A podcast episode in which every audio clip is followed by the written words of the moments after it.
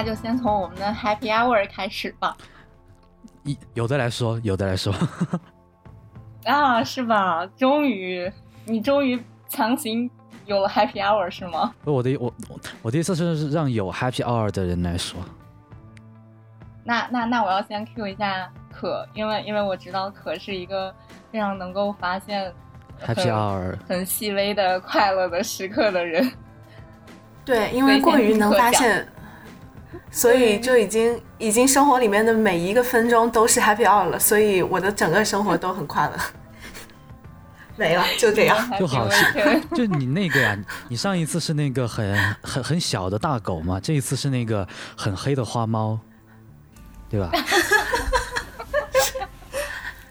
对我天天都居住在动物园里，然后下个星下一次节日又是另一个动物了。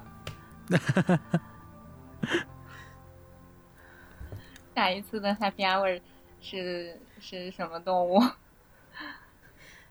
敬请期待，下期再说。就是我觉得最近的生活就是很平均，没有什么特别强的起伏，都是挺愉快的，就是就这样，所以真的没有什么细琐的事儿可以说。嗯，呃，Simon，你有没有强行 happy 出来你的 happy hour 呢？嗯，这你先问问他们，我想一下。陈如，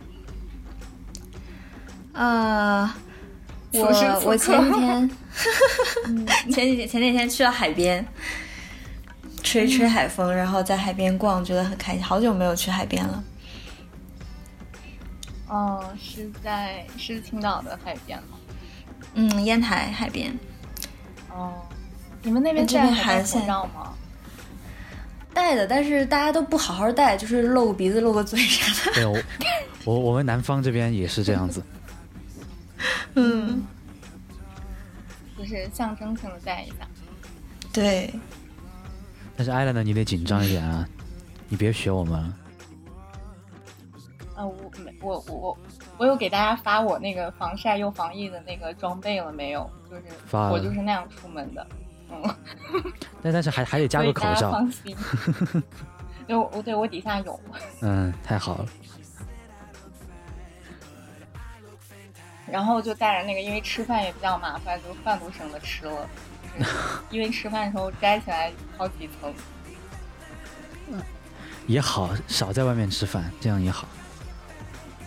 嗯。E C。啊，我我肯定没有 Happy Hour，我最近，对我肯定没有，就很平静，很平淡。那情绪比较稳定。嗯。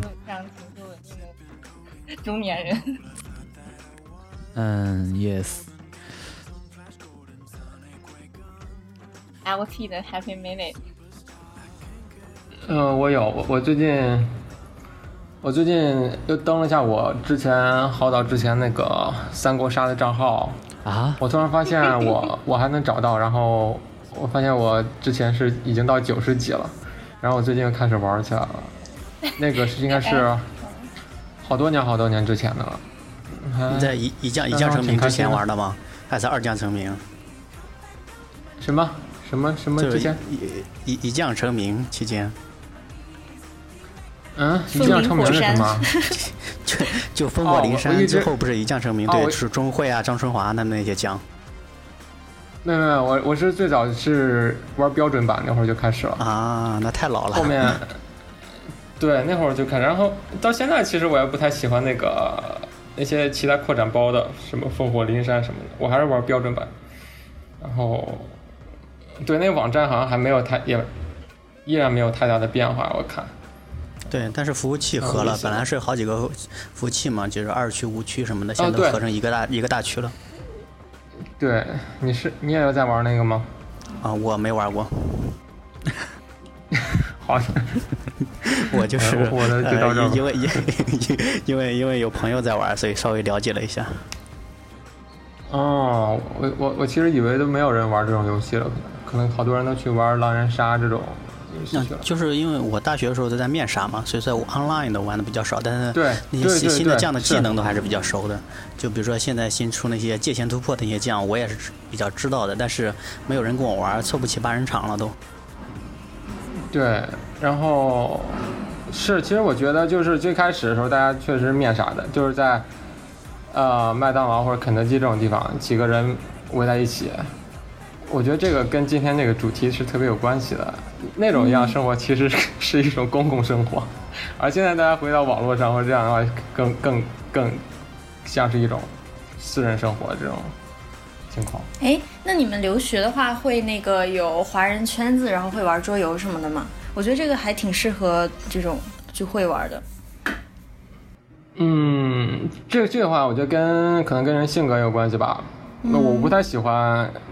就他们整天聚在一起那样。如果如果是如果还是本科生的话，我可能会可能会那样。就是我我不太现在不太喜欢那样。像好多人会一起吃火锅，一起打麻将嘛。我听说打麻将的比较多。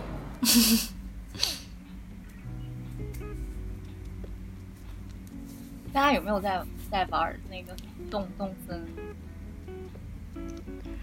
啊。我的 Switch 落在芬兰，没有带回来，所以，我就我就问一下，不是要聊这个？因为我估计我们也没有人玩。突然聊到游戏了，最近正好风波蛮大的。赛赛博公共空间。Yes。啊哦，对，我的 Happy Hour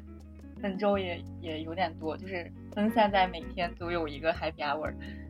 其他其他的就不讲，我要讲一下今天的，就是 大家听我的嗓子还算正常吧？不太正常。就是，就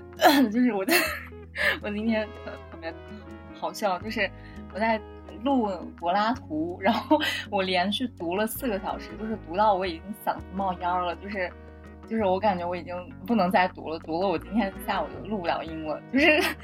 就是已经给自己读哑了，完全的投入在那个读的那个过程当中，而且读的特别特别流畅，就是完没有一点点结巴，就是哦天哪！我要是平时讲话是这个样子，我我就神了。就是你已经融入到你已经融入到苏格拉底了，你是跟苏格拉底二合就是合一了吗？嗯，感觉你就是苏格拉底。你不要捧杀我！哎，不是这样，好吧？这这这这是我今这是我今天下午的四个小时的 happy hours。录完了吗？所以录完了吗？哦，所以还差最后应该还有一个小时可以录完。天哪！我终于把这个坎儿给迈过去了。我一直没有鼓起勇气把裴多篇给录完，就是今天终于，嗯。太棒了！哎呀，加油！对对，终于要那个什么，对，就是这一次，终于要讨论到讨论空间的问题。就是你一直从第一期就是在困惑跟讨论空间之间，在在选这个主题。然后上一次呢，我们讨论了那个什么，就是对困惑那个主题，我们没有讨论。然后，然后，然后今天就开始讨论我们的这个关于讨论空间、表达空间的这个主题。嗯，嗯，就因为我是觉得，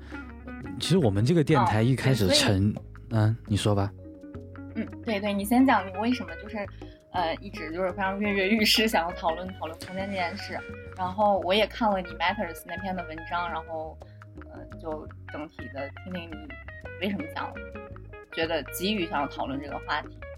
就 Matters 那篇吧，其实还是三分之一。我是想写一个三部曲的，目前就写了两部，还有最后一部还搁着呢。就其实为什么要这个事情呢？因为我觉得我们这个电台一开始的诞生就是为了要给一个公共空间搭个台嘛。就是我我们都我还挺怀旧一个人，我觉得就以前那会儿感觉公共空间是有隔离感的，现在合在一起之后反而出很多问题。就大家一方面我们都觉得说。公表达空间变多了，就有很多群，有很多论坛，有很多啊门户这种社区，但是好像大家又都在嚷嚷着说自己就没，这就很缺乏表达空间。所以说这中间到底出了什么问题呢？这就是我问这个问题很大的一个原因，就是说我们做这个电台不仅仅是说找到，就是说还一是一是要找一个合适的表达空间，第二个是也是给我们自己一个良好的表达。所以说我我还特别想问问这个问题，就是表达空间这个事儿，我们要通过怎么样一个路径，最后通达到我们理想化的表达？嗯在我，在我的那个就是征集的文案里面，其实就是我们的这个播客的简介里面，我也有有几句话，就是理想化那个社交社交环境，好像是已经过去了，就是隐约觉得真的在网络上是没有一个非常呃能够让自己呃就是表达完有很好的反馈，然后自己不断的从中得到呃一种正向的滋养和反反馈，然后。就是有有有这样的一个，就是就是那个理想化那个社交环境，好像是已经渐渐的淡出了我们的这个网络空间。就是，所以我们也是从啊博客，然后到我们的包括呃协协同写作，不是各种表达方式的一个尝试。嗯，所以这是这这也是我觉得呃也非常想要讨论这个话题的原因。然后。那大家可以讲一下对这件事情，就是自己的一个感受，有没有就是觉得，呃，现在没有表达欲，或者说表达得不到很好的那种，呃，不能够从表达空间当中得到有效的信息，或者说它是不是还是一个非常良好健康的一个公共空间？就是我们怎么从自己身上就是找到一些问题之类的。大家可以分别讲一下。嗯，我想我想说一下关于就是先先说一下关于空间这个 term 的问题。嗯，呃，就是就是那个。实际上，我们讨论表达空间啊，这个这个空间它其实可能会分成不同。比如说，我们好像想象中表达空间就是一个充斥着各种话语词汇，然后呃各种各样的这个，比如说 context，比如说 discourse 这样的东西。那么这个东西其实呃它是一种精神性的空间，就是它是存在于这个 mental 里面的，就是它是呃不是有一个物理实体的，对吧？就是我们我们讲这种呃，比如说。那个网络呀，或者什么，它它没有一个呃 physical 的一个媒介，但实际上呃空间空间空间的这种分类，比如说你如果我们研究就是研究这种新马克思主义的这种这种这种这种脉络的话，可能呃就是比如说列斐福尔把它分成呃这个精神性空间，然后物理空间，还有一个社会空间，就是它会有一个这种呃空间三元的这个这个理论嘛。那么这个呃，其实最开始的这种表达空间，它是它是有一个物理场域的，但是这个物理场域它同时又是社会性的。比如说像那个古罗马的那个那个 forum，它其实是有这么一，比如说一个广场，或者是像一个呃法庭这样一个一个一个这种论坛嘛。然后我们在其中言说，但是这种言说其实是有很多的规则的，就是有很多这种。呃，就对话特定的这种对话方式，然后，但是其实现在我觉得，嗯，之所以这个网络上的这种表达空间的丧失，就是我们觉得讨论的时候鸡同鸭讲，很可能就是这种规则的丧失，就是我们呃不在同一套话语体系当中，然后秉承的是不一样的这种对话规则，所以感觉就很难达成一种相互理解。嗯。对你讲到相互理解这件事情，呃，对那天，呃，因为我我听听 E C 讲吧，就是因为因为我好像跟 E C 聊到过这个问题，就是关于沟通理解的这个人跟人这个理解的难点，就是从刚才对刚才陈如讲到的 E C，你来讲一下。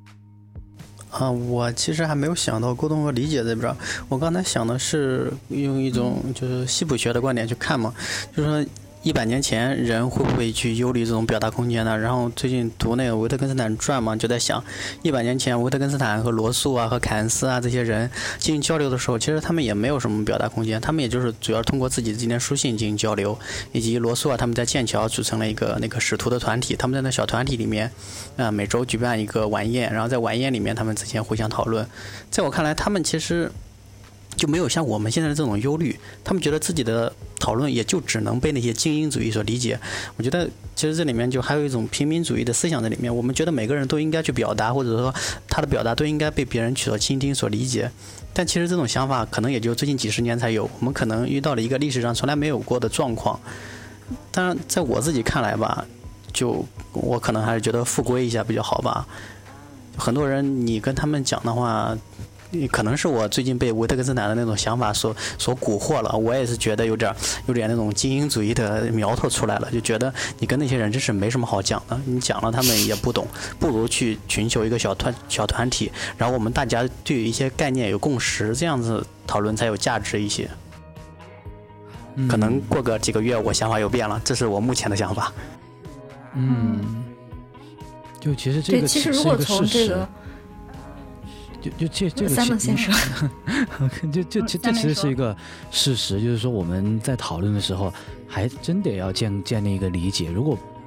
不建立这样一个基础理解的话，会很困难。比如说我们在谈一个书的时候，然后如果这这几个人是我们大家都读过的，我们来谈的时候。大家都大家都能谈到大家明白的话题，可是如果突然冒出来一个人，就我才确实体验过这个事儿，就突然冒出来一个人，他他提出的第一个问题，我们一眼就能看出来他真的没读过这一章，他才能提出这个问题，然后我就就越来越看不懂他们所讨论的东西，我就我就慢慢的就跟那个讨论脱离开来了，我就有过这样的体验，所以说你说这个事儿吧，是不是精英吧？那我觉得至少它是一个事实，就还是要有一个基础上的理解。对，我觉得这个所谓的精英主义啊，就是我们从那个就是西普学上来说，说讨论这个呃这种古罗，比如说古罗马这种论坛，那它肯定是一个基于。呃，就是这种大家有一定的共识的这种这种商谈嘛，所以我觉得，呃，就是因为因为表达表达的问题或者说商谈的这个问题，它是有层次的，就我们在哪一个层次上，然后进一步的进行讨论，那么没有抵达这个层次的人，可能跟我们这个讨论本身就他就没有进入这套话语，所以可能就会就会达成一些误解，或者说呃对这个本身问题本身的增进没有没有帮助。嗯，对，而且我觉得这里面还有一个很重要一点，就是关于现在的一些讨论中，我们运用的术语有点过多了。就比如说，我们经常用场域啊、什么建构啊、结构啊、什么演绎啊，就各种各样的概念。你如果对这些概念没有一种基础的共识的话，讨论更难了。当然，可能有些人觉得，就是说理说理应该是用那种大白话来说，就像陈嘉映老师那种那种非给你举一个例子，就非常非常朴实的告诉你。但是。有时候你会发现，你的确没有办法用一个词去表达，呃，海德格尔那种什么词在的概念，你必须用这个词。但是你如果不理解这个词的话，你就是无法讨论。所以这个怎么进行下去，好像也遇到了一种两难：怎么样子尽可能直白的把它说出来，同时又把这个概念能够能够去精确的描述出来。嗯，我们好像就是在讨论层次中，不能像物理学啊或者化学那种，直接就给你一个方程式啊物理概念，你不能理解，那我们就白。别谈，你重新去读高数去，你读不懂就别谈。但是在讨论中，如果这种态度的话，好像是有点太太太太太巨斥了。我现在也没，我现在也没想好应该怎么处理这个问题。嗯，我觉得跟不同的人在商谈的时候是是就是讨论的内容是不一样的。就比如说，呃，我们说一个科学工作者，那他在做科研的时候所用的这个话语，跟做科普的时候用的话语，肯定就是完全不一样的，对吧？就是他跟受众对象还是也需要绑定的。嗯嗯，对，陈说这一点。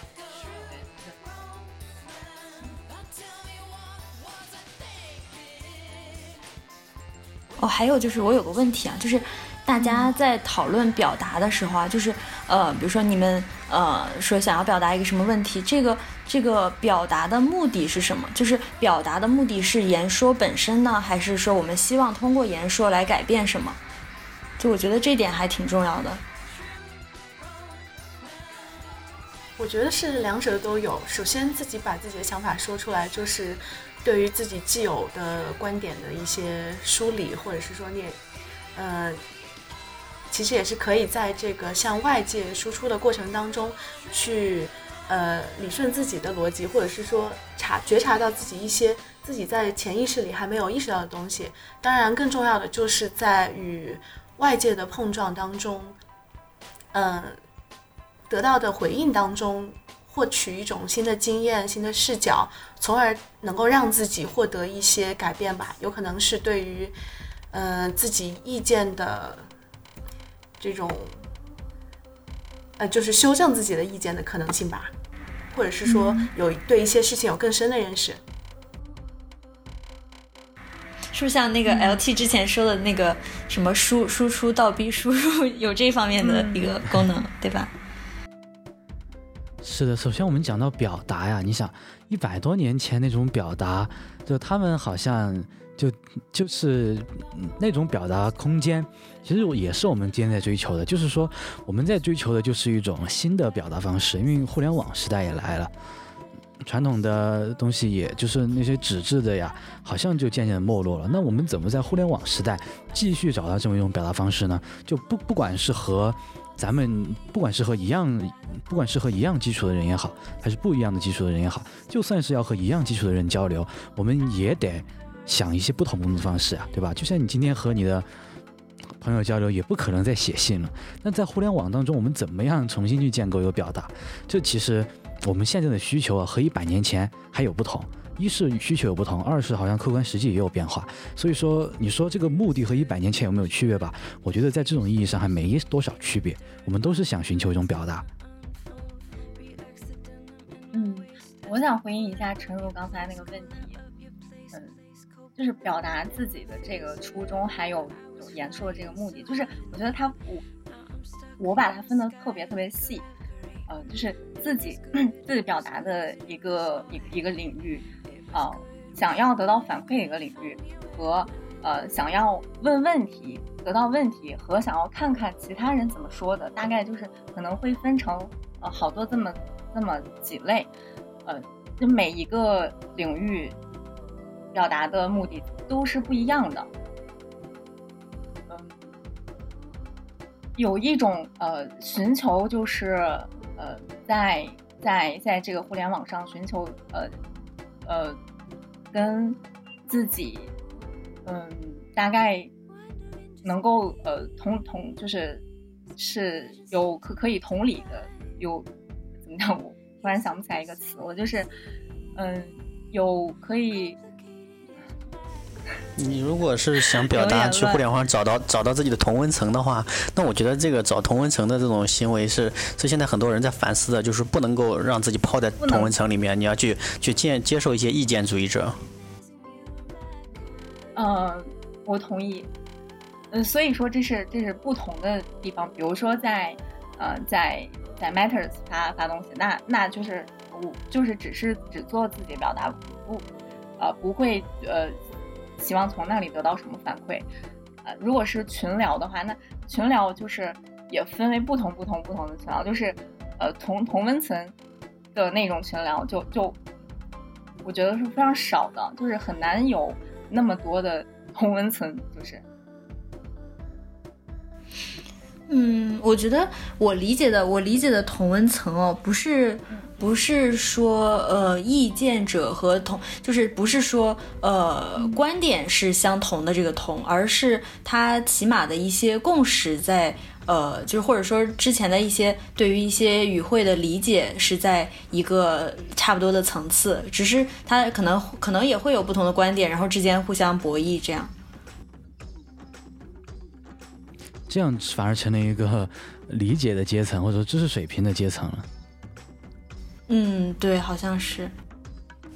不啊，就比如说最近一个例子，就是呃，刚开始那个美国他们因为那个黑人被杀之后的游行的时候，其实有很多那种，比如说他们在呃支持方方这方面能达到很很高的共识，但他们对于是否应该支持美国警察的那种那种行为，或者是否应该支持他们那种呃示威中的那种暴力的行为，他们其实发生了很大的分歧。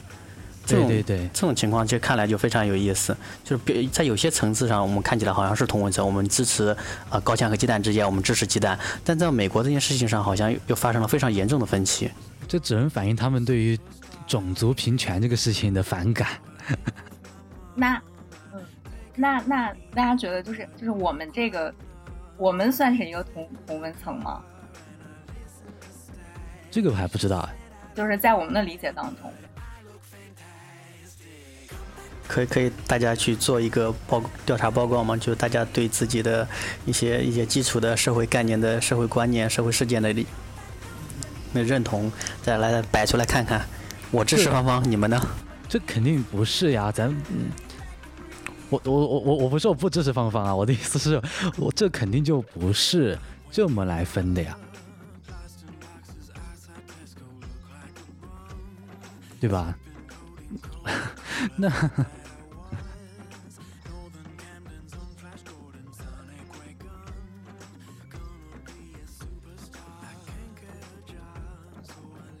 嗯，我觉得就是在，嗯，就是我对表达这个表达空间，其实有一个非常理想化的一个呃呃概念，就是，嗯，就是想象当中，就是呃，在一个非常空旷的呃一个草地上，然后大家可能就是呃几个人几个人，然后然后围坐在一起，然后进行一个讨论，就是那样的一个非常呃。非常轻松，然后大家在一起聊天，就是那，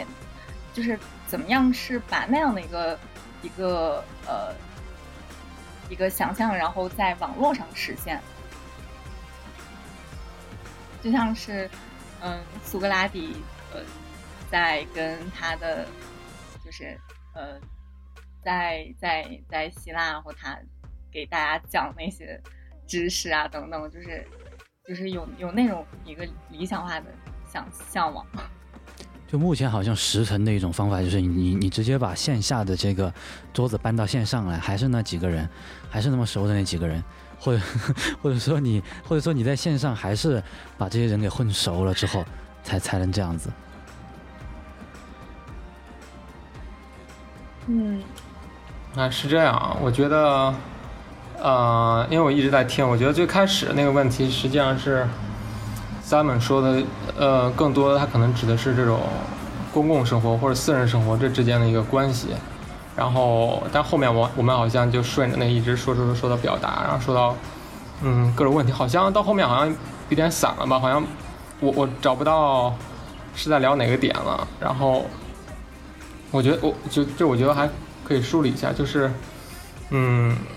就是你说到那公共生活和私人生活，就是从很大的方面来看的话，它最早追溯到比如两千多年前古希腊那个时候，嗯，那个时候人们他他更多是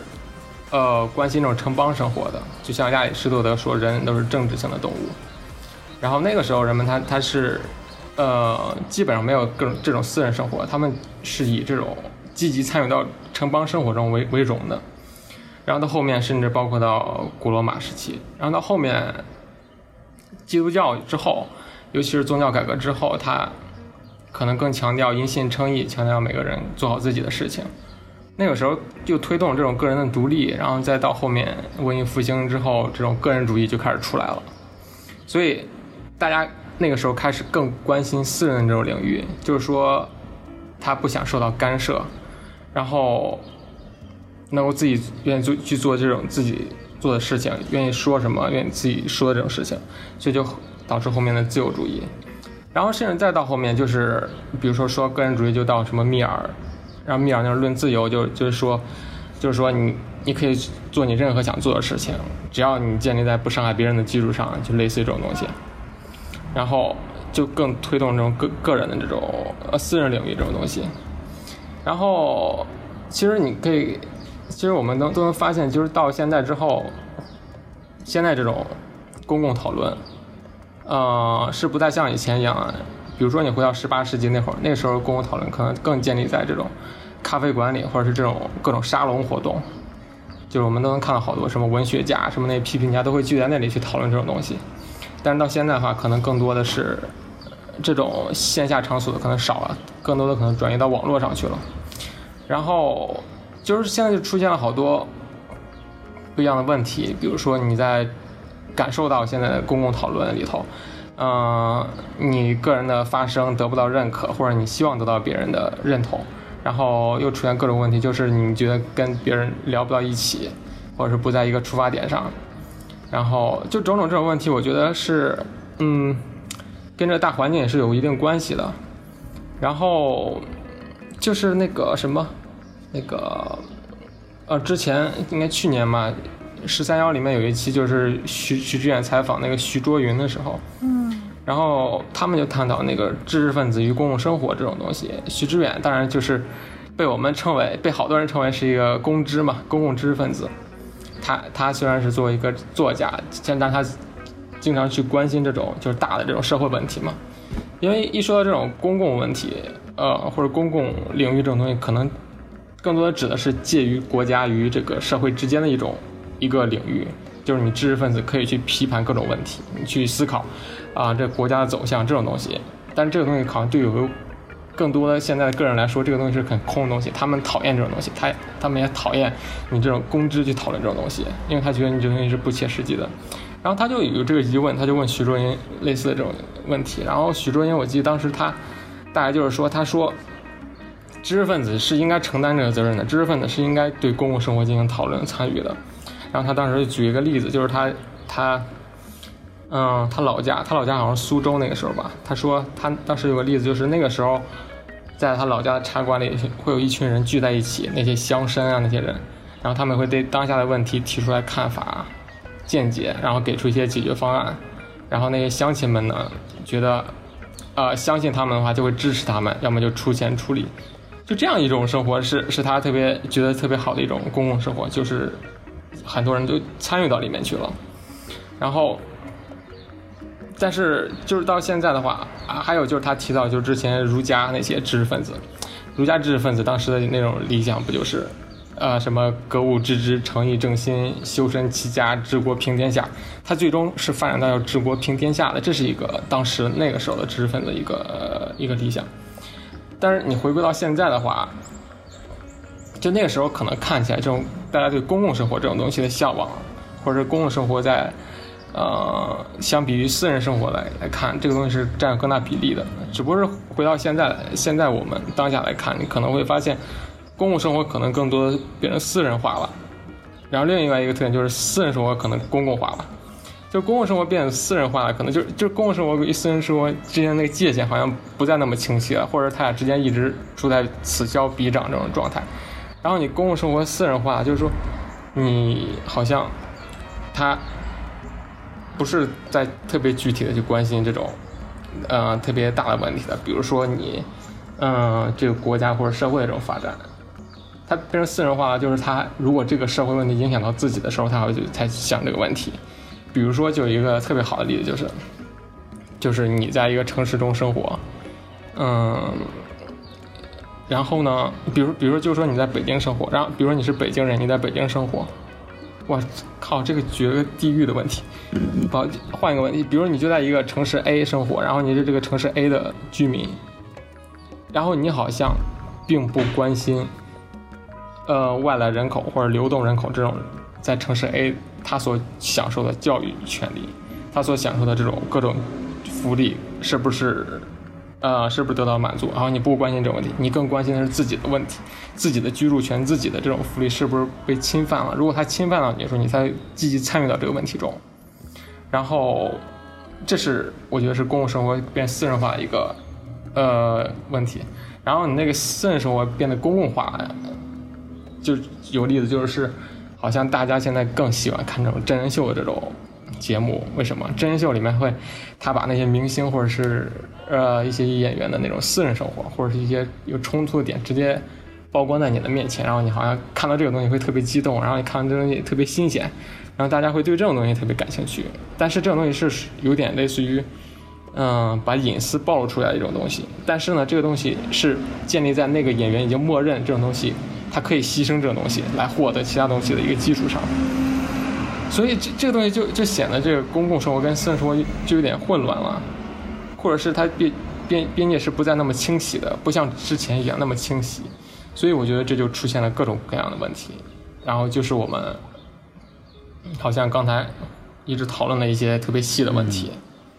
这我这是我我我觉得是一个嗯需要考虑的，就是它是怎么会出现这样的问题，然后如果我们呃当然可以是具体到特别细的比如层面来讨论，比如你在具体到一个群里头聊天什么的，但是如如果从更大的一个框架来想的话，我我大概是这么想的。嗯，明白了。其实我，其实你刚刚谈到的那两个公共空间，就我们好像刚刚都把公共空间这个词语，没有没有没有分开那个社会生活的公共空间和和这种偏娱乐向的一个一一种是偏娱乐和生活向的，另外一种是偏这个。嗯，政治生活向、政治生活或者社会生活向的公共空间是这两种。那这两种，当然我们如果把它分开来看，你马上就应该可以分出类来，就是好像在政治和社会方方面的这个公共空间就变得萎缩了。那因为个人主义的关系，如果说如果说因为个人主义你才来注意，那根本跟公共空间好像没啥关系，就其实是你个人利益的问题而已。那另外一方面就是娱乐化的那一方面，就大家会愿意去。把这一种私人生活公共化，那其实这两这两个应该是不同领域的东西。如果如果真的要做一个解释的话呀，那前面前那个前者，就是提到这个公知这个名字被搞坏，这还不是一个历史很长的事儿。就你大家都还记得曾几何时这个转基因的事情沸沸扬扬，嗯，这个每个电视台、每个专家、每一个知识分子都可以起来辩论，都可以起来辩一辩的。就那个时候的言论。还是给还是给这个公还是给这个公共知识分子的空间，但是就是从那之后，就突然之间好像有一些报纸，当然那些报纸大家都知道什么报纸，那些报纸出来说这些知识分子就一崇洋媚外，二怎么怎么样，哎，就就因为这个事情，就因为这种论调，很快的就把他给推倒了，然后大家就。大家就大家就对这个词很反感了，所以这个中国东西历史历史太短了。知识分子从古至今就一直都是要要要经世，要这个要这个胸怀这个社会空社会空间的。但出问问题就在于，其实在中国这个东西还不一样，因为本来啊，在西方知识分子这个词语，它的意思就是说，嗯。在政府之外的，在行政体制之外的关心政治的人，但是在中国吧，就是说你一旦有点知识，我们的传统一直都是学而优则仕，就是说你有点知识，你就得去当官，就得去当官。所以说，反而在中国就没有，就不太有这个知识分子层面。而而你有时候我们那个士大夫，就那种层面呢，要么就从政，那从政不行，就回来从文了。意思他们他们把这个界限分得特别清楚。就就算他会他会忧国忧民，他会很多时候会忧国忧民，但是他把这个界限分得很清楚，就该回来就回来之后就不参与这种政事了。他们好像是确实有这样的区分，所以好像在我们的传统里面啊，知识分子这个事情就不太完整。那我们回到公共空间上来表述，就第二个就是娱乐化的这种方向啊。那娱乐化的方向，我更倾向于它是一种资本主义的塑造。是资本主义给建构出来的。就本来大家真的对这个事情那么上心吗？好像还是那一波一波的这种这种潮流、这种宣传，把它给带起来的。我是这样觉得，我不知道大家有没有对这个事情不一样的看法。嗯，我也想回应一下这两个不同的空间啊。然后我想先讲讲公知的问题，就是我反倒不觉得，呃，公共公共讨论私人化是一件不好的事情，因为这个，呃，比如说，比如说我们以前讲公知替什么什么发声，替这个发声，替那个发声，其实。呃，其实他表表达的也是，比如说他替底层发声，那么他其实也是在利用他自己的这个影响力，把底层的问题表达出去。就是说，呃，可能是底层自己出于个人的生活体验，或者是呃出于一种私人化的一种诉求，然后把这个呃问题，比如说发到网上，然后被公知看到了，然后公知替他讲两句话这样。但是实际上。这个呃，这个公知他自己知不知道那个实际情况是什么样子的，或者说知不知道呃，比如说这个从利维坦的一方、高强的一方跟鸡蛋一方相互之间的呃博弈具体是怎么样的？他呃，他可能并不是特别了解，所以他所讲的东西是什么呢？是一种意识形态，是一种价值输出，而不是呃所谓的我们我们所说的什么呃真相啊，或者是呃应该怎么样做这些东西。然后说转基因的问题，其实也是同理，就是，嗯，就比如说，呃，公知在网上讨论转基因，但是其实呢，他们真的懂吗？他们未必懂啊。但是他们可能懂的，就是比那些专业研究这个的人也是要少很多。然后可能他们也没有这个权威来讨论这个问题，所以他们只是一种，呃，怎么说，把这个话题给带入到这个公共公共空间的一个一个媒介，相当于就是他们把这个。呃，话题带入大家带入到大家的视野当中了，但实际上他们所传达的内容是不是真的呃值得去相信或者值得去追随？我觉得这个嗯非常值得商榷。嗯，然后然后这个个人什么来着？个人空间公共化，嗯，这个问题是这样，我觉得嗯大家。大家可能不是不是说，呃，所有的平民啊，都是都想要去真的有那么强烈的意愿去把自己的私人生活公共化。他们所想要的只是去，它是一种窥视，就是一种，呃，奇观化的那种观看的那种窥视的欲望。然后，但是同时呢，这个呃，明星这些人啊，他们他们把自己的生活拿出来展现，他也未必是他真实的私人的生活。就是就是说，那个朱迪巴特勒他不是有一个表演理论吗？就是说，我们在一个社会空间当中的所有的行为，包括有意识的和无意识的，其实都是遵循一种表演。就是呃，他用是 performativity 那个词，就是它是它是都具有表演性的。就说，比如说，他说那个性别是一种表演，然后我们比如说女性，呃，所表现出来的这种呃教条式的行为，或者说甚至有带有一点仪式化色彩的行为，就是这种这种呃被社会规训出来的这种这种行为模式，这种范式，它是它是一种表演。那么同样的，明星其实他可能他只要面对镜头，或者他只要面对一个。带有公共色彩的一个场域，那么他的这个行为就已经是呃带有表演性质了，已经就其实并不是说呃就是他想要让大家认为他展示的是私人生活，但实际是不是这样的？嗯，这是我对这两个问题的一点一点一点看法。嗯，确实如此。嗯。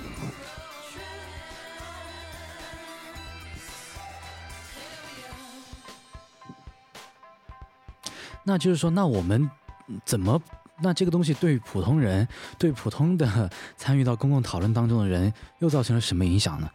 但是你说，就你刚刚最开始提到那个事情，就是对，确实如此。就是说，你连没有公知了，好像公知那个词也停留在我们那个，就停留在就是名声败坏以前那个时候。那如果照你这么定义的话，那今天的这些所谓正能量博主，每天找人，每每每天找人来批判。那他好像也是一种在替某些人发声呀，他也在替某些人发声，所以说，就这个事情也存在。那那他给我们的公共讨论带来什么影响呢？给我们的公共空间？对，所以我我不认为公知真的消失了，只是他可能换了一种形象出现，他并就是因为这个词儿被污名化了，大家就不去用这个词儿了，只是这样。但是这这种身份或者说呃这种在做价值输出的人是一直有的。那价值输出，我觉得其实就。价值输出，我觉得其实就不是一个坏事儿，只不过呢，就好像啊，那那你说我们看一个媒体，当然是正常的媒体啊。比如说你看到一个媒体是 CNN，那你肯定知道它是一个什么立场；你看到一个媒体是福克斯，那你也肯定知道它是什么立场。在我们既定的知道它是一个什么立场，就是它肯定是以那它的那套价值来输出的。那我们再去看它的内容，我觉得我就可以去判断它它到它到底说的哪些，我我能信哪些，哪些我应该存疑。那其实这个价值。是我们可以判断的，那但是到我们这个环境里面还能够奏效吗？并且一般人还真的有这个，还真的有这个能力去判断吗？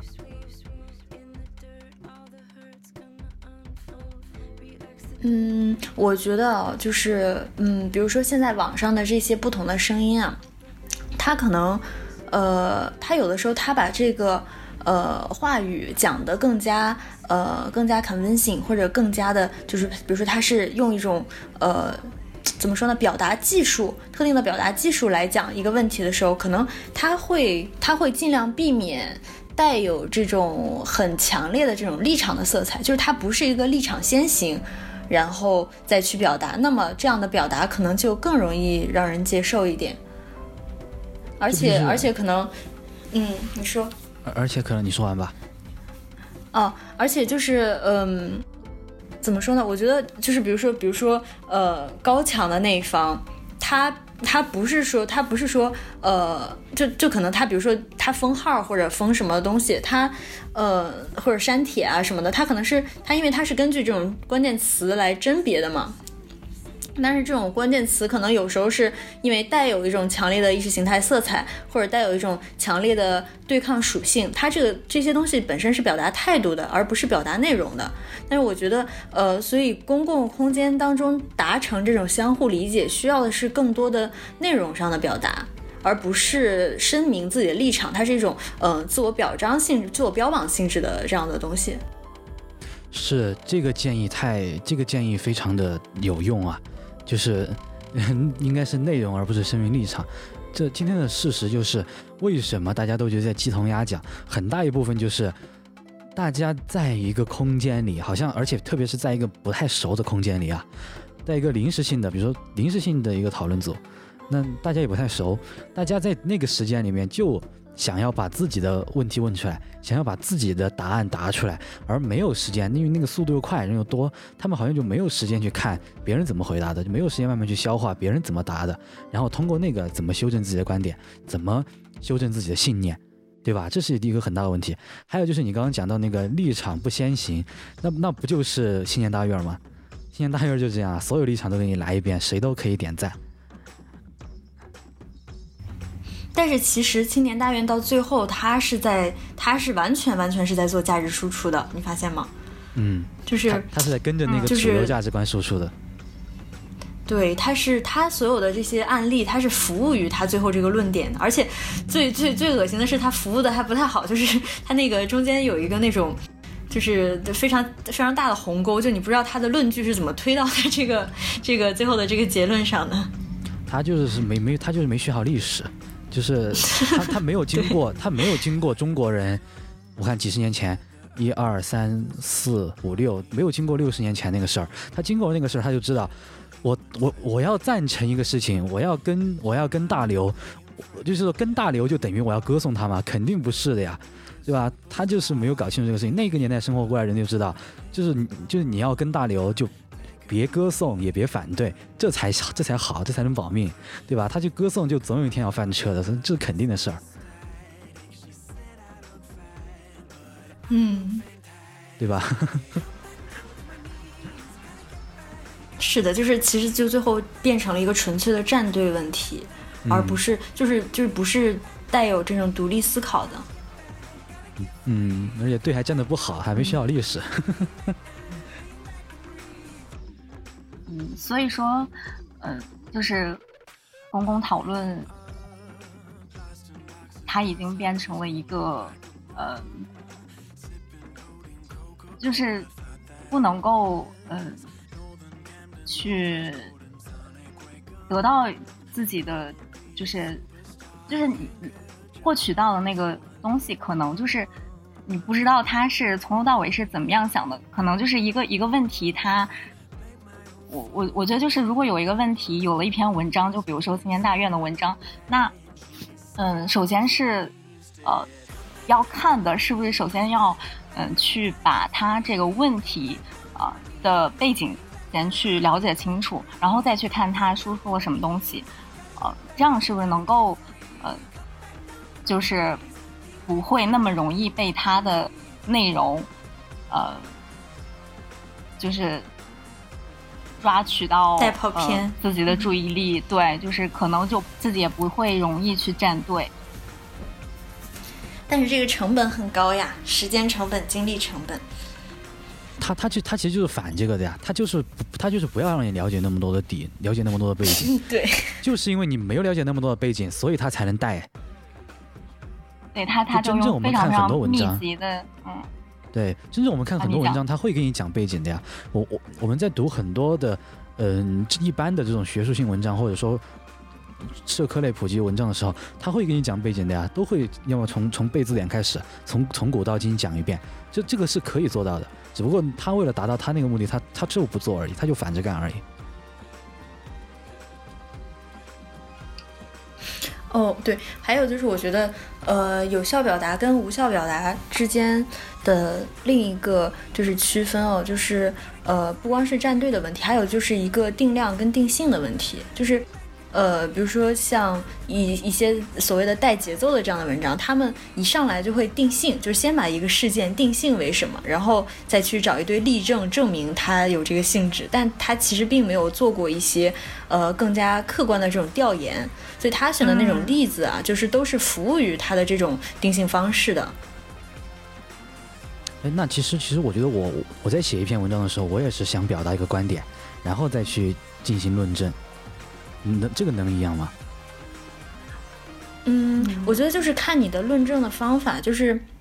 你是不是真的能够接纳跟自己的呃价值观有所冲突的东西。就比如说你你找的例子是不是呃只是服务于你的这个论点，还是其实有反例，然后被你忽略了？我觉得这是一个跟自己的认知做做斗争的一个过程。嗯，明白了。我觉得，嗯，其实是对，是这样。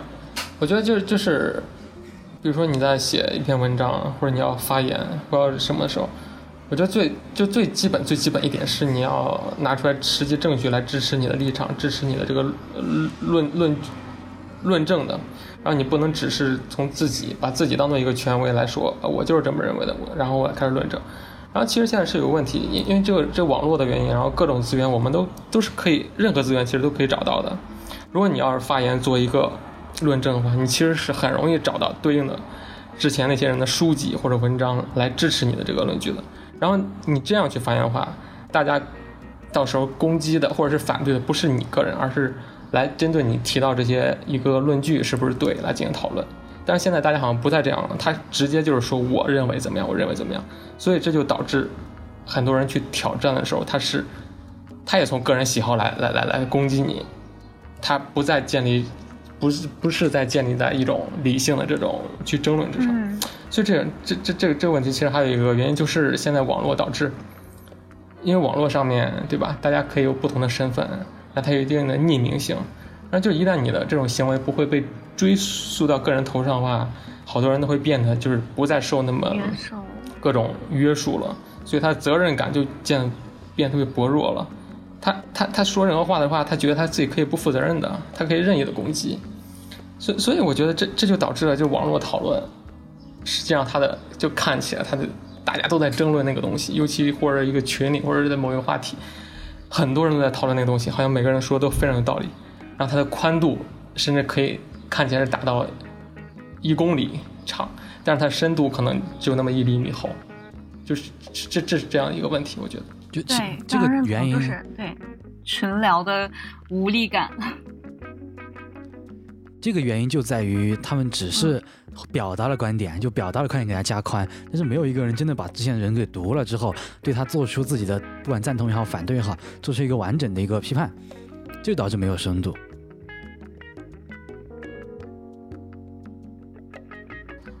嗯，也可能是那个发言那个人，或者比如你要去发表一个观点，你你从你自己就没有提出来一些论据，就比如说这些参考资料或者各种论据，你是根据什么说出来什么？可能从你自己就没有这么说出来，所以接下来人他更不会这样去说。所以我觉得这个跟个体也是有关系的，就是可能你要从每个个体来开始去反思这个问题，可能更好一些。嗯。那我觉得除了这一方面，还有另外一个方面，就是公共讨论能不能树立信念的问题。就我们上次讨论的时候，就我那次讨论的时候，还讨论到一个事情，就是今天的公共讨论败坏败坏在哪儿呢？就是无论怎么讨论啊，大家有有没有看过那个著名的饼图？就说在网上争论之后，百分之九十九的人都互相没有说服说服对方。那没有说服对方，是因为大家的观点都不行吗？就我想，往往三人行必有我师。就不管他是在哪个层面上啊，都应该应该可以找到一个比我稍微对那么一点的观点，或者比我稍微错那么一点的观点的。但为什么大家这个讨论当中没有得到任何的建树，就没有没有任何的构建，就只有谩骂、谩骂和表达本身，谩骂和讨论本身，就在于这个讨论它不能树立信念，而且这个信，而且不在于这个理不好，就就不在于说大家都没理了，而是在于其实往往有时候有的人是有理的，但你就算有理，也没人去仔细看，也没人去仔细读，就导致了这个东西，而且还有一个是不信任，对公共讨论空间的不信任，他觉得说网上这些人也没哪个是真正。对吧？就算首先权威，他可能又又又开始平民主义，又开始反权威，那不是权威的就更不用说了。那真的平民就更不用说，他对公共空间也不信任，这就导致了一种，要么你可以说是犬儒主义，因为啥都不信任；要么就，要么就是他确实对于这个空间不信任，导致没办法树立任何信念，这就导致了公共空间在原地打转的情况。是，我觉得除此之外，还有一个比较基础的部分，就是，呃，大部分人对于讨论这件事情本身就缺乏必要的共识。对于相当一部分的讨论者来说，呃，去证明自己是对的，或者是说追求赢，或者党同伐异，以及把一些分歧去归结为智力或者是道德上高下的差异，都是挺常见的情况。但是，呃，我觉得这也都是比较结构性的问题吧。更多的例子，我觉得在徐奔的《明亮的对话》里面，他有很多的详细的列举。这本书还觉得挺挺有时代意义的。嗯，就你刚刚这个也是特别实际的一个事儿，就确实如此。那艾兰的你怎么怎么说呢？嗯，就是就是你刚才说到就是信念的问题。呃，就我觉得就是是不是因为就是速度非常非常快，然后每天的信息流很很密集，然后你从那个呃群聊当中就，对我稍微把这个就是聚焦到群聊这件事情上，嗯，讲这个信念和这个表达这个问题，就是嗯，我觉得是嗯表达不充分，然后缺乏支撑，嗯。就是这个速度太快了，然后自己说完的话，可能自己是，呃，是，呃，组织了很久，但是很快很快就会没有了。然后别人也可能是那样，就是说了说了很，呃，就是自己，呃，酝酿出来的东西，但是就是因为那个信息流非常密集，然后很快就会。消就是在那个群聊当中就就消失掉了，就是你非常难以停留住，你也很难从群聊当中去抓取到任何呃有就是即使是有价值，因为就是我觉得这跟速度就是这个信息流有关系，就是怎么样，就是可能降低一下这个信息流也是一个呃一一一个抵抗。然后你讲到信念的问题，我觉得在在这个之前还有一个就是呃。就是呃，我们都呃都说，就是呃，在表达当中，是不是应该对对表达者有一个真诚性的期待？呃，所以在在真诚性之上，嗯，可能谈谈到信念会更加有这个更更加充实一点。嗯，关于你的前半部分呀，就是讲到这个，你前半部分是是是什么来着？对，就。呃，群聊对群聊速度问题，其实是一个专注力的问题。大家没有没有专注于这个事情上。如果是咱们一对一的聊天的话，那我们可以很专注的在你的每一个字句上，对吧？特别是群聊，大家看字的速度也快，可能根本就没仔细看，一下就过去了。所以速度问题其实是一个人的归归到人身上，它其实是一个专注的问题，注意力被分散掉了。那第二个就是你说的，嗯，信念的更基本。都还有一个真诚性期待的问题，对啊，我们我们在表达空我们在表达的时候应该保有真诚性期待吗？这个我还挺想问你的。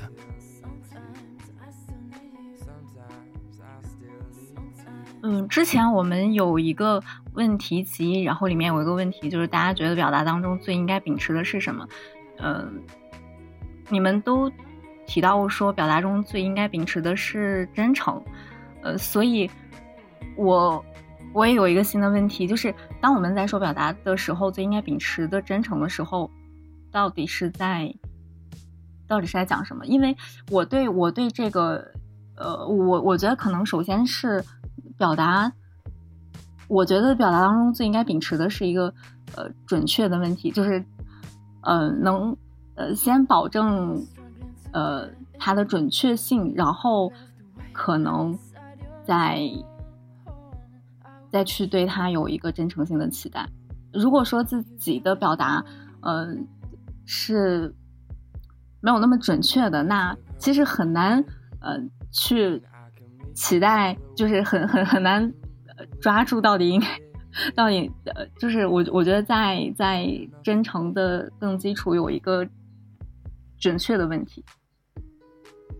嗯，这我想听听大家怎么想。嗯，其实说说那个，就是你像你你就是我们刚才是在讨论，就是你在表达时候该如何表达，对吧？那么那么就有一个问题，就是就是你比如说就聚焦一个群聊，就是这种社群里头吧。然后那那么问题就是在你想你要怎么表达之前，那么我们想就是你或者他为什么要在里表达啊？然后他动机是什么啊？所以或者说那个人参与这个社群的讨论的，他动机是什么？我觉得就就有一两个点嘛，就是说我能想到的，就是他想参与到这里讨论，他可能一方面是可能他能这里面得到一些其他的东西，他可能嗯他在帮助别人的同时或者提出意意见的时候，他可能之后。在他遇到一些问题的时候，会得到更多的反应，更多的反馈。其实这个在论坛里有时候会发现，就是那些积极表达那些人，当他后面提出来他自己的一些问题的时候，会会他会得到更快的得到反应，呃呃或者回回应。然后另外一点的话，就是他可能是在这个参与的过程中，他能看到自己的一些贡献，对社整个社区是有帮助的，他可能会得到一一定的这种反馈的这种感觉，他会觉得一些成就感。然后，因因为人都是社会性动物嘛，他他想在这里面得到反馈，然后以此又增加了他的这种积极性。然后这这是他的可能我能想到的几个动机。另另外一个可能就是一些知知名度的提升了，就是现在都在说什么个人个人品牌这种东西，可能还有这方面原因。然后，然后你说到那个什么该如何表达，嗯，我想的是那个啊，对对对，我觉得那个真诚对。对对，真诚是特特别好，我觉得这是最最基础的，是最基础的就是要真诚。然后你要真诚去表达，然后你说那个准确的话，我觉得那准确很很很难界定，就是你觉得你是正确的，但是另外一个人可能你觉得你的说的那个观点是跟他完全相反的，你你怎么定义这个准确呢？对不对？如果如果如果你那个有一个东西是真正准确存在，那么我们就没必要再讨论它了，可能就因为有分歧可能来讨论它，可能。嗯，最开始可能是还是要真诚吧，然后，然后现在其实还有一个问题，就是大家还还有个呃态度，我觉得更好的是，嗯，应该是大家好像应该互相互相尊重对方，就是建立一个互相理解的基础上，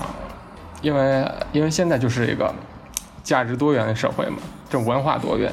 然后你你你提出来一个东西，其他人势必会有人反对，说我不觉得你这不对，然后什么的，但是他好像。不会去讨从这个事情上去讨论，建立在相互理解基础上，它是建立在一种相互隔绝的基础上。就是你说的跟我不一样，你就是另外一个群体的，我跟你就聊不来，我就觉得你这个完全就是错。他他他没有建立在一个相互理解的基础上。我觉得这个相互理解或者相互尊重也是另外一个特别重要的一个重要的一个那什么。还有一个原因，还有一个例子，我想到就是，嗯。就是个人表达的问题，就是刚才好像提到，就是你要提出来自己的论据，你要呃，你要详细阐释你这个是怎么来的，不而不是只是说你怎么想的。比如说，就就那个群里，就是我有时候会看到，有的人他就会直接就说一句话，说，呃，推荐大家看一本某某某书，我最近在看，我觉得特别好，然后就完了。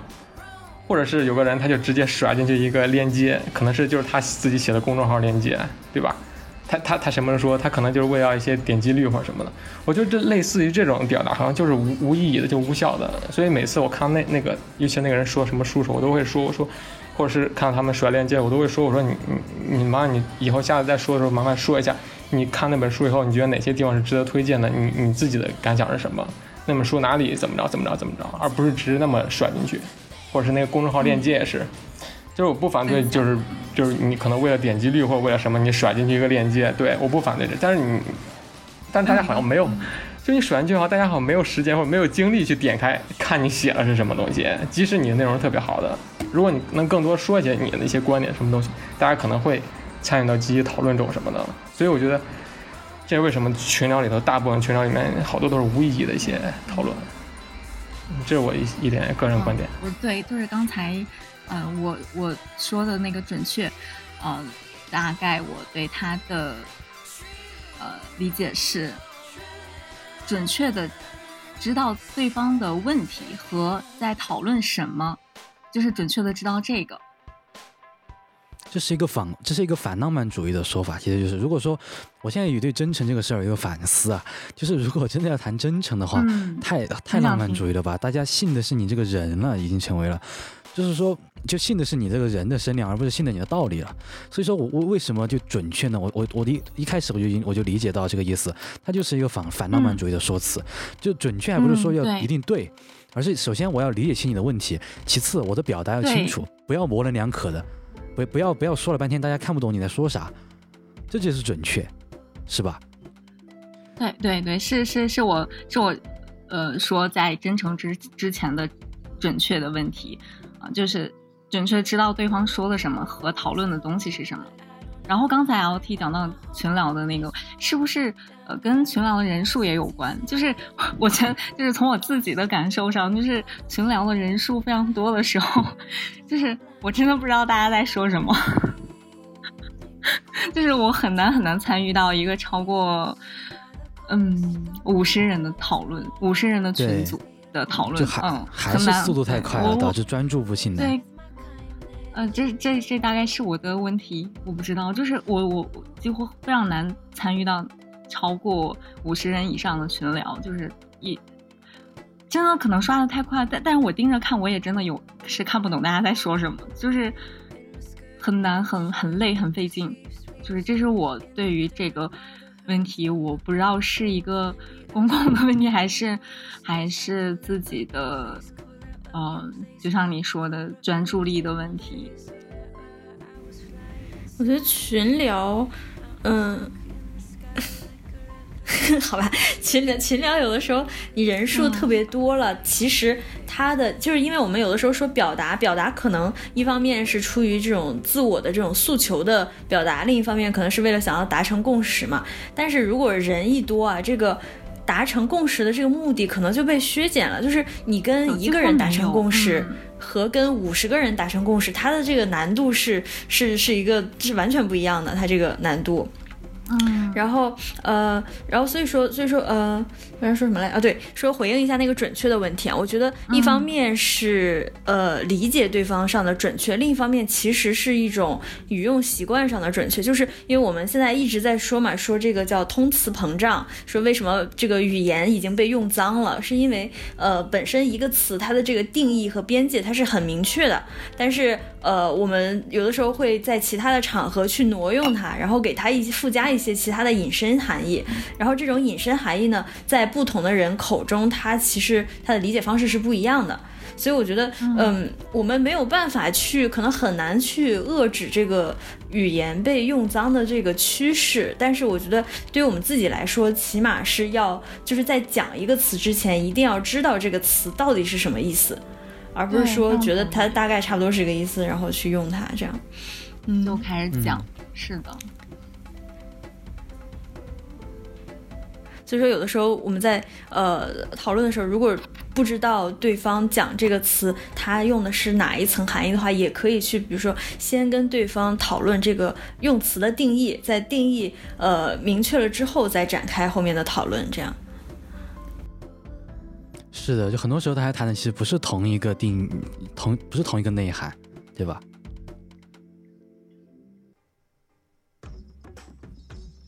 对。我觉得这这也是说，就是说，嗯，就我们讨论要建立在一个更开放性的一个东西上，而不是更封闭的，就是你说你，我说你的。然后，然后另外一个就是你说那个群聊那个，我觉得那个很正常啊，就就像你买东西一样，你到商场以后，你有各种店，你你你也不知道先去哪家店，或者你买哪个，就是群聊有各种观点同时出现的时候，我们也会感到非常。盲目，然后，然后这就有一个问题，我觉得这不是你，就是你个人的问题，不是说你，呃，觉得这样一下子被冲击到这么多观点，你完全沉，嗯，看不进去。其实那些东西，我就是在我看啊，我觉得对我来说，可能这样说可能有些偏狭。就是我我看到一些观点的时候，但是如果是那种纯理性论证那些东西，当然我们说这些讨论要建立在这种理性论证的基础上，但如果是纯理性论证的话，就是完全都在讨论那个命题，讨论那个证据。然后，可能这个不是一个特别好的沟通的方式，就是可能我们好像看不进去的，就是如果只是拿那些，呃，专有名词一直在论来论去、论来论去的概念上论来论去，好像是论不进去的。另外，我我比较喜欢那种讨论的那种，哦，发言是那种他结合理性论证，然后又结合个人体验，可能也会掺杂一些情绪吧。就这种结合在一起的这种，如果是纯那种情绪表达的东西，就你也没必要去看它，你你也不需要去了解每一个人的情绪是什么。如果你看他的问那个论点是这样的话，所以所以我觉得我比较偏狭的，我会去看挑着去看一些东西，而不是。每个都给看了，因为你你没有精力去看这些东西对，这个我觉得问大家，嗯，我觉得 L T 说的这点就是很重要，就是呃，你要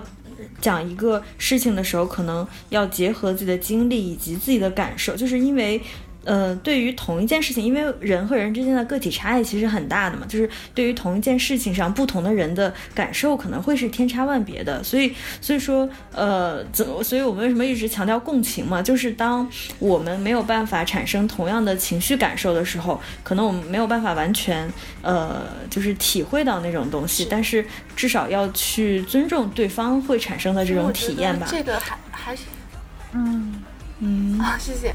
那我觉得就是像刚才艾伦说的，就是嗯，当我们被问到你觉得在表达当中最需要秉持的是什么，我们有很多人都说到了真诚。呃，我对真诚的理解就是，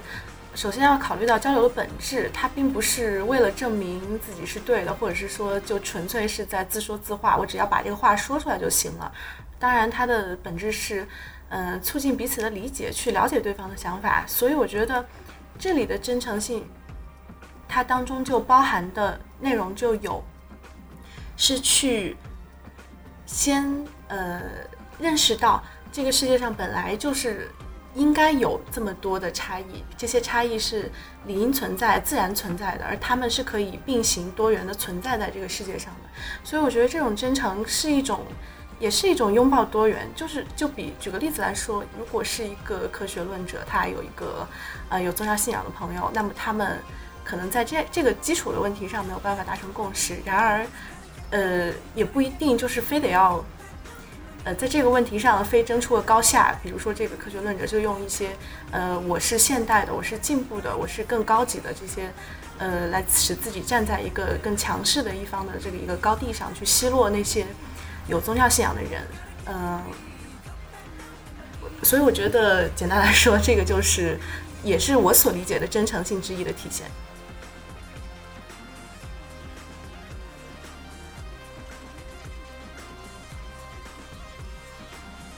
嗯，谈到的是其实个人上，就是说我们个人上的。之前我们提到的那个好像还是公共讨，就是社公共和社会事务讨论上的，啊是吧？好像是好像是这样吧。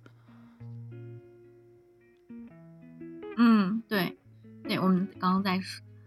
说公共讨论。对，其实，在个人层面上，这个真诚，呃，这个真诚好就就是比较有必要的，对吧？它是这样子。哎，但是有没有是，就是有没有有没有发现，其实有的时候，就是真诚反而会达成一个结果，就是嗯，共识会更难达成，就是嗯，因为我嗯，对，就是。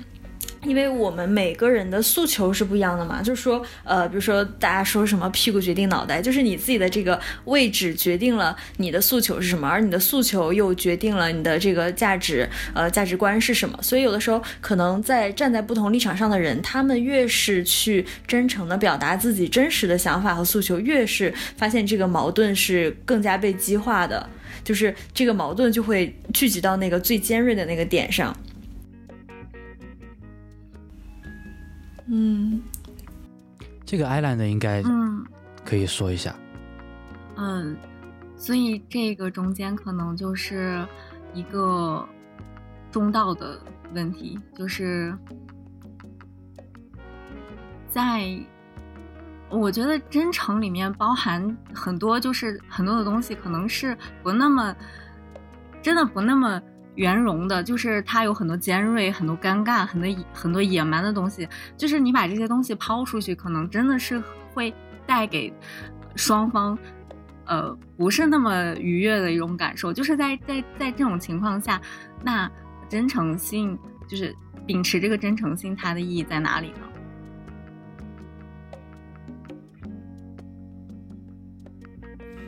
我就是我是觉得啊，就是在实际在实际经验当中，呃，嗯，我们在个体层面上啊，还是需要一个，呃，我我不知道是不是安全感，还是想要有一个把自己非常放心的进行一个表达，可以疏解一部分的压力。然后你说到底该不该真诚呢？真诚多少呢？就是什么真诚才中道呢？就这个中道往往是根据你的人对那个人的信任程度而决定的。如果说如果说够信任的话，那个中道往往就会向更真诚的地方走了。嗯，但我们始终是有这个需求的。我我刚才提的这个问题，我有非常非常确凿的答案，就是无论它这个真诚，它包含着怎样的呃那些内核在，就是我觉得真诚都是一定要秉持的。就是它在它在准确的基础上，它都是一定要在的。就是为什么为什么一定要呃说这个真诚是一定要秉持，包括我们也必须要有这个真诚性的期待。呃，就是首先我们作为一个个体，就是嗯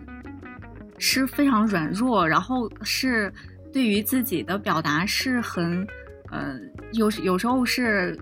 是很胆怯的，就是在这个。在呃，在在这种非常软弱的一个情况下，就是那他就更不想要去跟世界去产生连接，更不想就是可能越来越脱钩，但是脱钩就就会有一个很严重的问题。那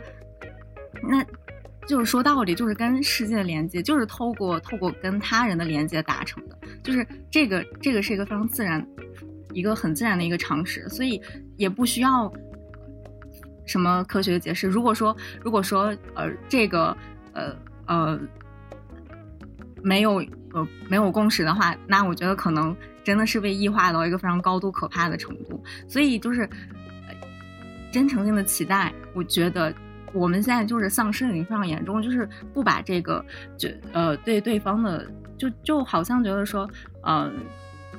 对方嗯只要跟我没有那么大的利益关系，那么我就没管没所谓，就是。啊，你骗我什么的，反正我也没有什么损失，呃，就是因为这样的价值存在，所以就是真诚度越来越低，越来越低。嗯，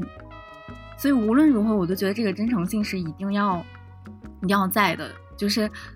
在在这样一个状况之下，那呃，去跟世界慢慢的通过各种呃方法，就是。呃，从网络上，包括可以先就是找到自己的同温层，去试图去克服一些个体的软弱，克服一些恐惧，啊，去达成一些共识，然后慢慢的找到一种被认可的感觉，呃，在在这样一种嗯被接纳的一个过程当中，嗯，可能他跟世界会发现重新的有有了连接。嗯虽然可能这个这个是依然对对一些呃人还是很难，但是我觉得这是一个非常值得尝试的事情，就是自己保持对他人真诚性的期待。当然，这个可能是没错，我觉得是需要有一些勇气，有一些冒险的精神，就是呃，嗯，但这个可能也是抵抗这种嗯。被异化的一个一个果果断吧。嗯，其实我之前在提这个问题的时候，我就已经料想到，我们应该把这个公公共空间的讨论和我们自己的这样一个表达来分开。但是我我中途还想说，我们应该分开。但是你你其实你谈到最后一点的时候，我们怎么样去融入、建立连接，其实就好像把这两个东西给连起来了。我们首先在自自我表达的层面上，嗯，建立了这样的一种。真诚建立了这样一种自信之后，我们才能够去连接。当然，我觉我还是觉得还是应该割裂来看啊。至少，但是我们至少在后者上稍微有那么一点共识了。我觉得我们六个人之间都应该还是认为说，首先是要秉持，嗯，对，要秉持的东西是真诚和准确，对吧？这个是在个人表达上的。但那么个人表达上，我觉得我们今天已经谈的比较合适了。那在公共空间里面，我们还有没有？这是我。非常个人的一个困惑，就是我们今天还有没有什么路径能够好好的表达一下，好好的，而且那个表达的目的还真不是说我一定要去改变谁做什么，更多还是在于历练自己，因为是接触到不一样的观点之后，特别是像我这样年龄的人，我我还是想把这个观点表达出去之后，接受到一些不同的意见，然后怎么样去修正自己。那我现在的体验就是，我的我的实际体验就是。我可以跟一个人一对一对一的进行交流，并且能够，并且我们大家，我们两个人互相之间都能够非常快的修正自己的观点。比如五分钟之前那么想，五分钟之后他说的那个话，马上就能改变我的想法。那我怎么在公公共空间里面做到这个事儿呢？我想，我不知道大家有没有什么想法。嗯，啊，LT 先讲。就是我，我觉得有一个有一点是是，啊，是这样，就是。因为，因为你现在像 Simon 说，他说他在有些地方他能感受到这种感觉，啊，被回馈或者认认同这种感觉。但是，但同时要想到，就是很多时候一个社区，它往往是建立在一个一些具有相同价值观或者相同兴趣或者相同关注点这种人之上的。就是他本来这个社区上，它其实就相当于建立了一个壁垒了已经，然后相当于一个小天地一样。然后你在里面可能会你的观点。很容易得到别人认可，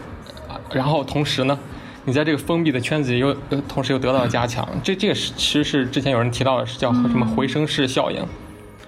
然后其实这个东西容易产生一种虚假那种感觉，因为你是处在这个具有相同价值观的这些人在这里面的，所以你的观念被反复的加强，反复的加强。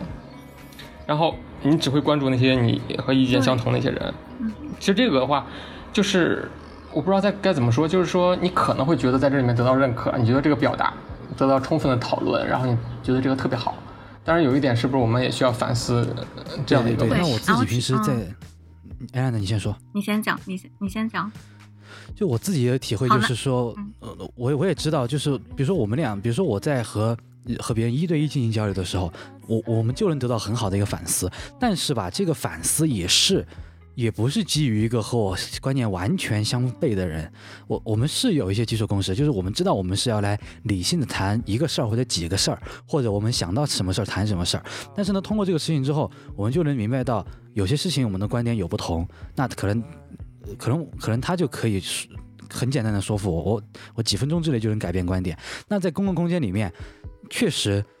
这么一想的话，好像我们发表的空间都是同，都算是那个同温层空间。那咋办呢？那我是不是得去完全不同温的空间来发表？那这样子是不是又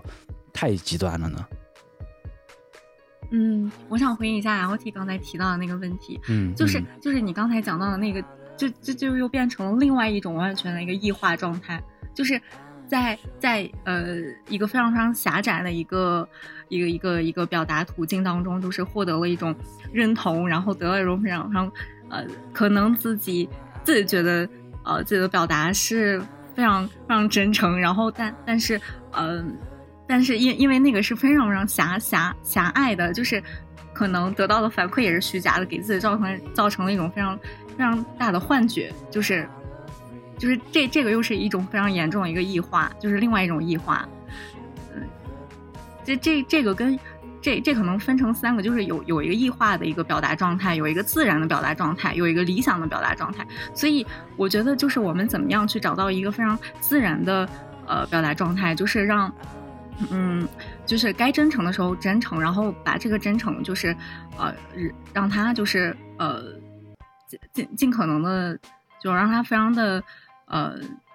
圆融，然后有一个理想的状态，可能就是，嗯，当然也不是那么容易实现。那所以我们就是在做这些尝试，呃，试图去建构这样的一个一个理想的一个表达空间。就是我们也在做各种各样的尝试。那异化状态，就像就像刚才 L T 讲到的那种，也包括我我们之前前面提到的好多各种群聊，就是，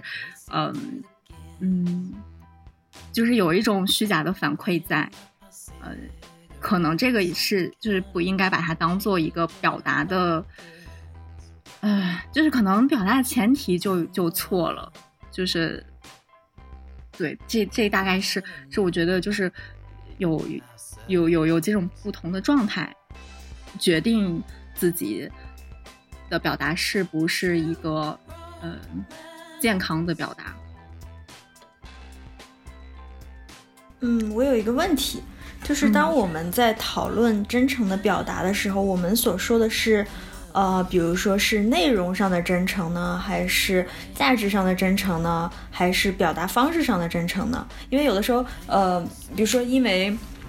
因为我们的这个，因为我们现在所讨论的表达，其实都是一种语言的表达，对吧？就是很少有一些其他的那种辅助的行为。但是为什么说互联网表达比面对面表达更难达成共识？因为我们面对面表达的时候，会有一些其他的那个，呃，比如说表情啊、神态呀，然后呃，肢体语言啊，各种各样的方式来辅助我们表达。嗯，但是你用通过语言表达的时候，这些东西都被遮蔽了。那么，呃，可能表达的策略就显得尤为重要。就是说，当我们使用这些，比如说用一种更委婉的表达方式，让对方更容易接受的表达方式来表达的话，这样你会觉得这种方式是不真诚的吗？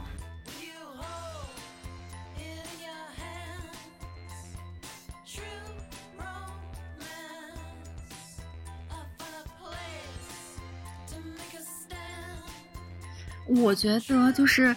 真诚的表达，呃，首先先不说形式，啊，好像是在，呃，逻辑上就不太能够成立。就是如果说你在做表达的时候，你打算 你要做一个就是假的表达，就是那意义在哪里呢？就是好像不太那么成立。所以他在表达的时候，他他永他肯定觉得自己是很真诚的，呃，那这个东西可能就是，呃。就是对方接收者的一个一个感觉，嗯。我可以补补充一下那个陈如他的想法，其实就是你你自己真不真诚，你这个有时候你真是不知道，因为比如说你在跟一个人谈恋爱，但是你有可能跟一个异性出去吃个饭，然后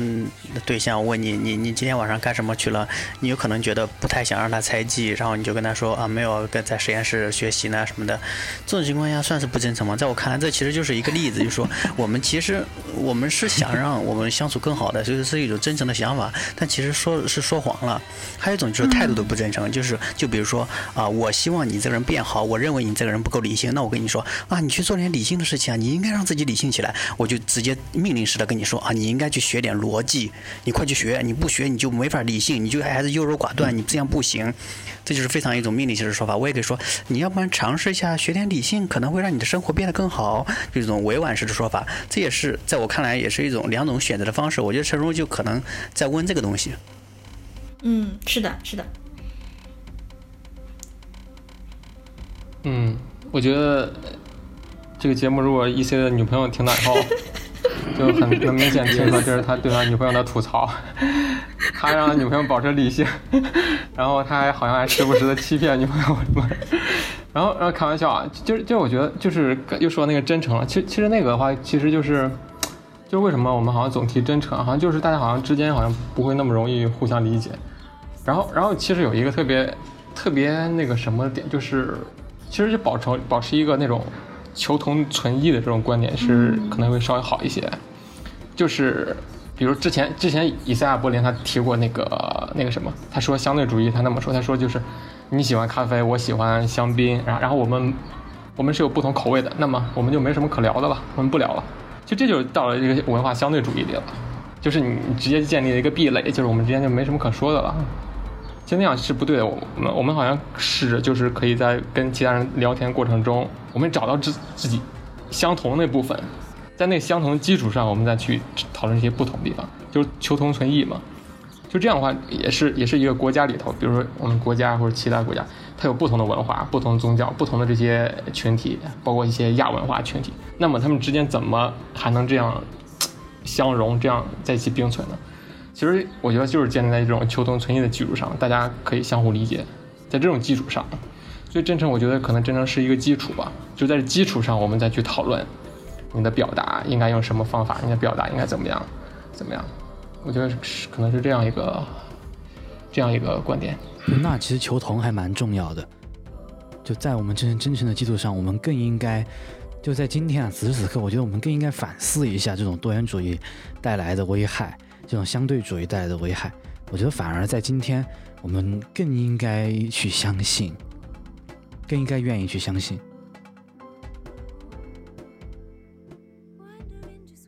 嗯，我想问，嗯，就是 Simon，你说到就是，嗯，对，就是说到求同存异的这个问题，嗯，就是如就是在人跟人的理解，它是有一个，它是需要同理心在在运用运行在很内在化的层面上。那，呃，怎么样的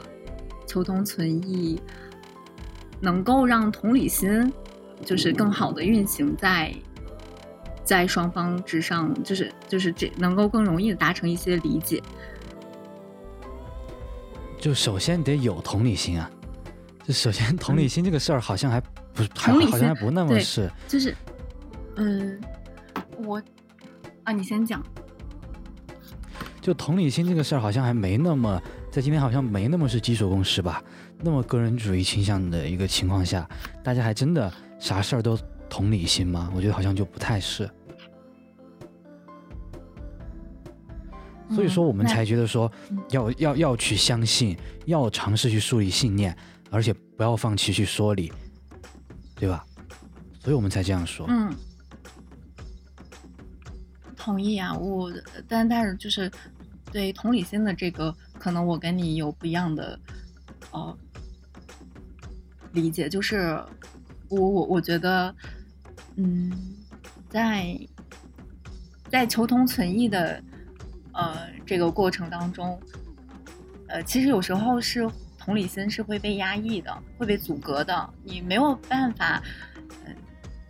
就是为了求同存异而求同存异，那其实这个同理性的丧失，呃，那可能。达成了一个一个表面上的和谐，表面上的求同，嗯，就很很很内在化的那那个同理心，其实并没有真正的运行起来，这就导致在遇到真正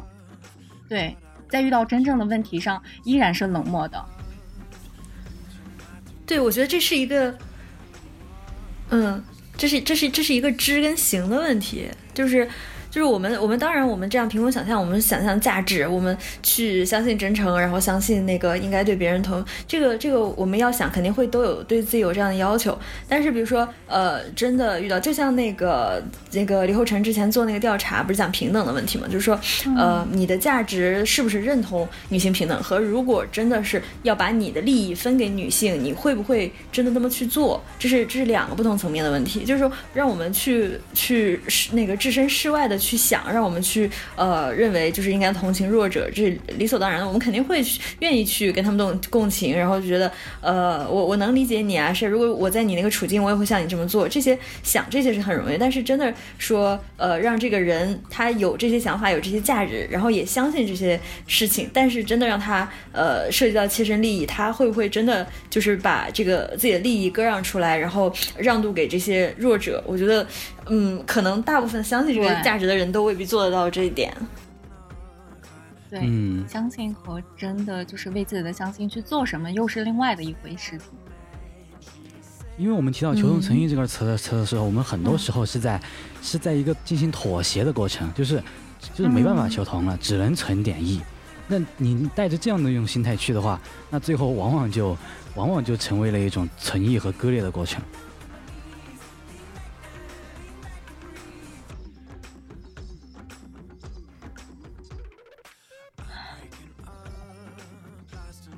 所以说，我们今天能不能够找到一些嗯好的办法，好的办法来进行一些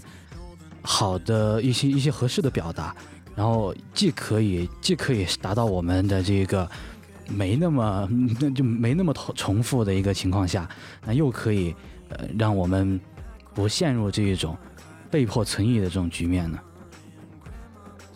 其实我们现在就在实践，对吧？我们现在做的每一个表达方式，都是在实践一种新的样式的表达。那到底成不成功呢？我我我对这个事儿的态度还处在那种做了之后才知道的层面上。我做完了之后，咱们再来评估一下，到底哪儿好哪儿不好，然后我们再看怎么改进。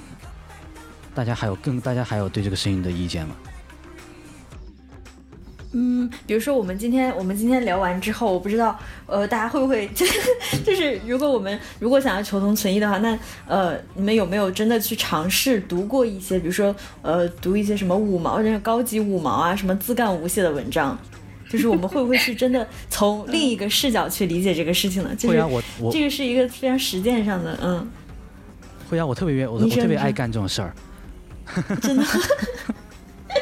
就给自己提供一种辩证法的这种 这种视角。首首先我不喜欢辩证法，其次我爱干这种事儿还不仅仅在于什么毛这种事儿上，就是我我会干这种事儿，我我我会比如说我赞同某一个观点的时候，我会去把它反面的那派人的观点可以好好的了解一下，因为我一直都这样觉得，我一直觉得你要赞同一个事儿，你你要说我看就是我我特别特别认同这个事儿，那至少咱得把他反面那个观点给了解清楚，我才知道，嗯，对。那我才知道我这个是这个观点到底是不是偏激了，还是之类的，对吧？嗯嗯，我觉得这样很好，就是这个对于自己的认知是嗯有一个渐进的那种上升的过程的，不是说呃在一个观点当中就呃就觉得这个问题已经呃解决了，然后就可能就就就把它封存起来了，就嗯嗯，好好好马克思啊这个说法，对。叫叫经得起各种各种方的论证。Yes，认认认识是循环上升的。嗯，谢谢大家帮我补习高中政治。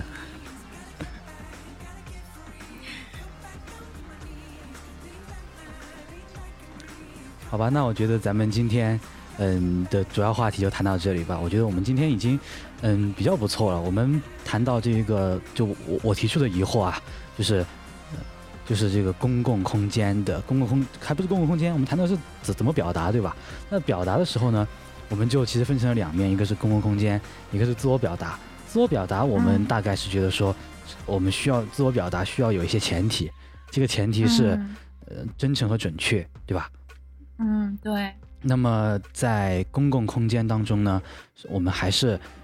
要树立信念，而且我至少我自己啊，我我不知道大家还有没有这种想法，我我自己听了。你们听了你们的这种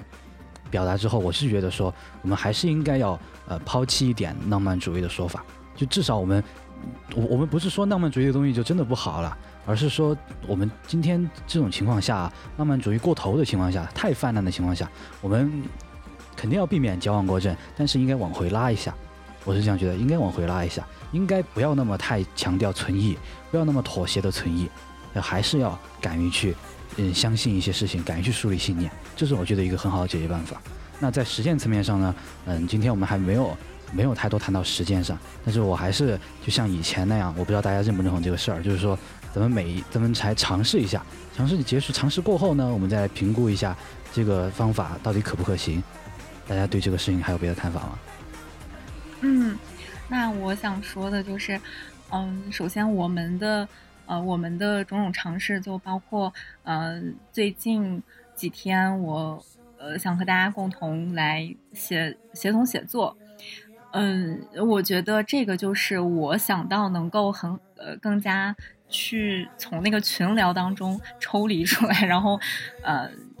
把想说的话能够凝结在一个呃就是。凝结在一个段落里，有有一定篇幅的一个表达，就而不是那种非常非常碎片的。我我觉得这个协同写作，就是我目前能够想到说，呃，抵抗，呃，这种信息流，呃，降低这个信息流的一个方法。嗯，大家确实，它它它融合了两个东西的好处，它融合了微信的及时，也融合了这个，它它也避免了碎片化的这种缺点。所以这还算是一个挺综合的东西。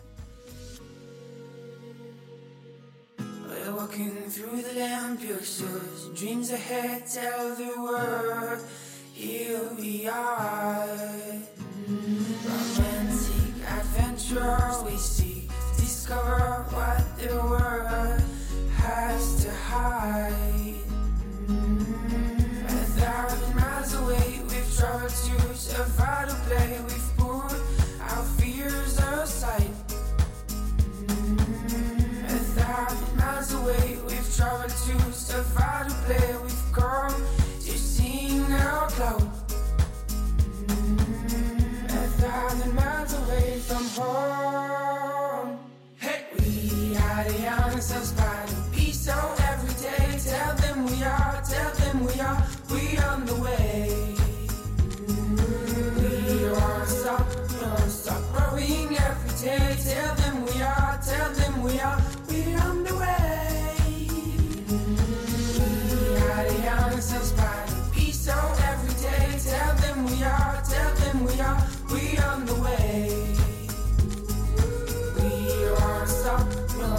Growing every day. Tell them we are, tell them we are.